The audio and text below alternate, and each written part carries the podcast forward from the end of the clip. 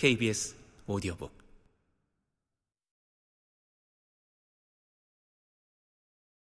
그리 말하고 엄마가 자몽 두 조각을 한꺼번에 입에 넣고 오물거리는 동안 금수 씨는 슬그머니 손을 뻗어 휴대폰을 집었다. 한 달 전 전화 기록을 찾기 위해서였다. 드래곤 팔레스에서 아버지를 만난 뒤 금수 씨는 아버지한테 전화를 한 번 걸긴 했다. 쪽지에 적힌 번호로 전화를 걸고는 통화 연결음 소리가 들리자 바로 끊었다. 그러고 아버지의 전화번호를 따로 저장하지는 않았다. 저장할 필요까지는 없는데 그렇다고 바로 잊기는 못한 전화번호를 남기는 금수 씨만의 방식이었다. 금수 씨는 휴대폰 화면을 위로 쭉쭉 밀어 아버지를 만난 한 달 전쯤으로 갔다. 아버지 것으로 짐작되는 저장 안 된 번호가 있었다. 내시경에 금수 씨가 걸었으나 통화는 성사되지 않은 전화. 일단 그걸 찾아놓고 금수 씨는 휴대폰에서 눈을 들었다. 아버지 이야기를 운만 떼고 엄마가 더 말이 없자 잠시 침묵이 흘렀다. 그 사이 아버지를 직접 찾은 건 아니지만 찾은 것과 진배없게 돼버린 금수 씨는 저 혼자 얼굴이 뜨뜻해졌다. 아무래도 아무 말이나 해야겠다 싶어 입을 때려는데 막 입에 집어넣던 밥 한 숟갈이 뜨거워 치수 씨가 입을 못 다물고 턱을 덜덜 떨었다. 금수 씨보다 먼저 엄마가 자리에서 일어났다. 그 틈에 금수 씨가 치수 씨를 향해 휴대폰을 들어보였다.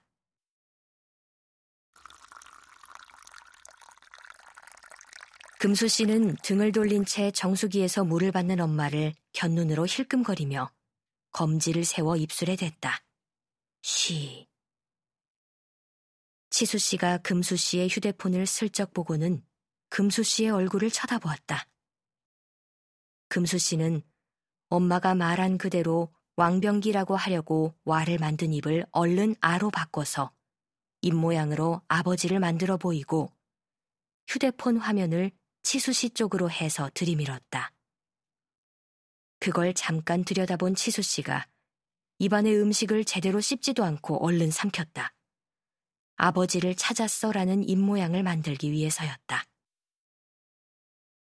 아니, 우연히 만났어. 어디서? 식당에서. 소리를 안 내고 입모양으로 말하려니 입의 움직임이 과장되어 둘 다 턱이 뻐근했다. 엄마가 물컵을 들고 돌아와 자리에 앉는 바람에 금수 씨와 치수 씨는 소리 없는 대화를 멈춰야 했다.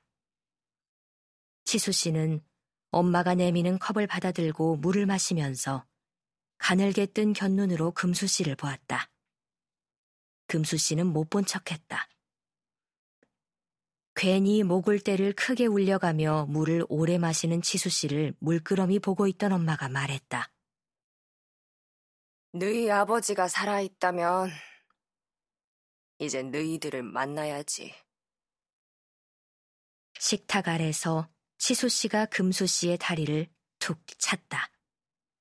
금수 씨가 쓱 쳐다보니 치수 씨가 콧구멍을 벌름거리는 게 아버지가 살아있다는 걸 엄마에게 알려야 하는 것 아니냐고 금수 씨를 질책하는 것도 같고 아버지가 살아있다는 사실을 엄마만 모르는 걸 재미있어 하는 것도 같았다.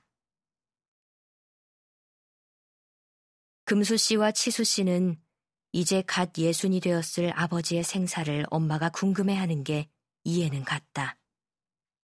아버지가 살아있는 걸 몰랐다면 금수 씨와 치수 씨도 아버지에 관해 그걸 제일 궁금해할 판이었다. 아버지와 같이 살았을 때가 어려서 잘 기억이 나지는 않지만 금수 씨가 아는 한 아버지는 죽고 싶다는 말을 자주 하는 사람이었다.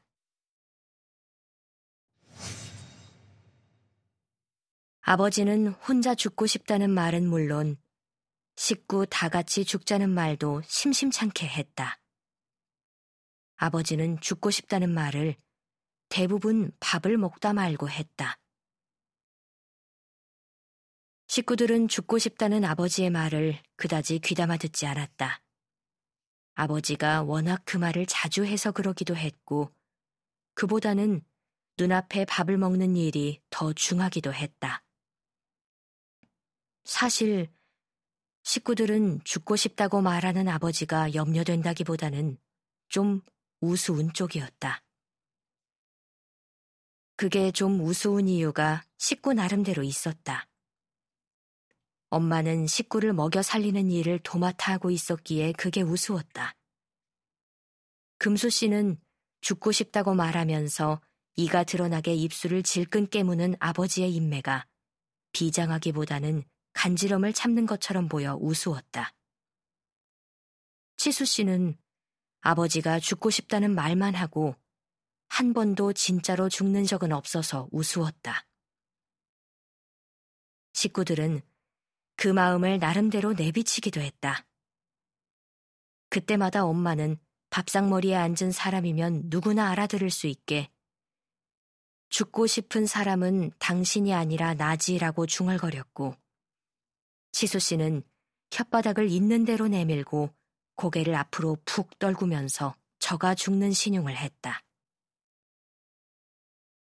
밥을 먹다 말고 아버지가 죽고 싶다고 말할 때 금수 씨는 입술을 깨무는 아버지를 보지 않기 위해 마주 앉은 아버지 뒤쪽 벽을 쳐다보았다.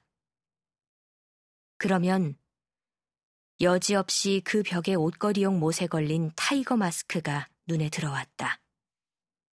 바탕은 희고 이마와 눈 아래쪽에 검은 줄 몇 개가 굵게 간 고무 재질의 레슬러용 마스크. 타이거 마스크는 늘 거기에 걸려 늘 같은 표정을 짓고 있었다. 눈구멍, 콧구멍, 입구멍이 있는 대로 늘어져 몹시 졸린 듯한 표정에. 그래서 금수 씨는 아버지를 보지 못한 지난 이십 년간 어떤 이유로든 아버지를 떠올릴 때면 아버지의 얼굴보다 타이거 마스크의 얼굴이 먼저 떠올랐다. 타이거 마스크는 아버지가 타이거 마스크에게 얻은 것이었다. 엄마는 타이거 마스크를 좋아하는 사람은 세상에서 아버지뿐일 거라며 누굴 좋아해도 아버지는 꼭 저 같은 인간을 좋아한다고 이죽거렸다.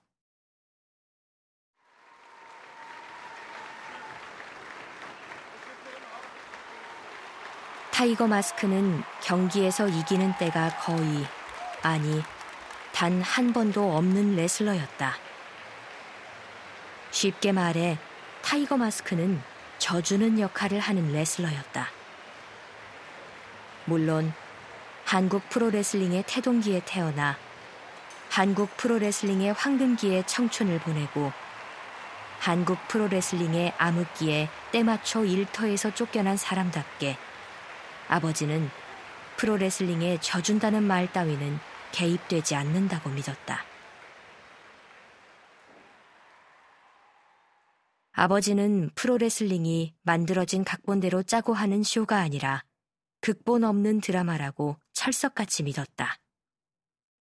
그 믿음은 동네마다 있어 보던 레슬링 체육관이 하나 둘 문을 닫기 시작하면서 오히려 더 굳건해졌다.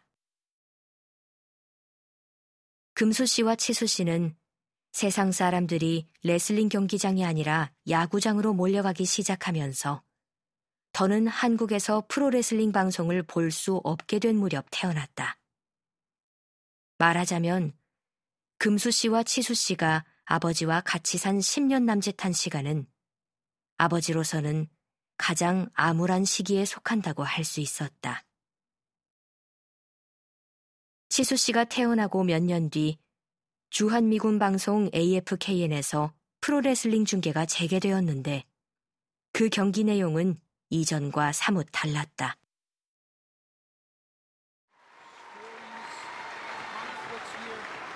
이기는 쪽은 늘 치렁치렁한 금발을 휘날리거나 근육보다 배가 더 붉어져 보이는 백인 레슬러들이었다.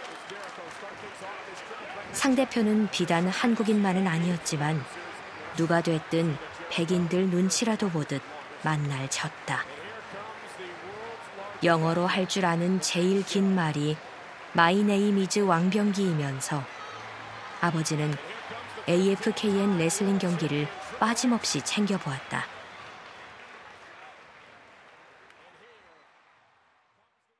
경기가 장충체육관 같은 데서 열린다고 하면 그 길로 달려갔다. 아버지가 응원하는 한국 레슬러는 질 때가 훨씬 더 많아 레슬링 시합을 보고 오면 아버지는 여지없이 또 죽고 싶다고 말했다.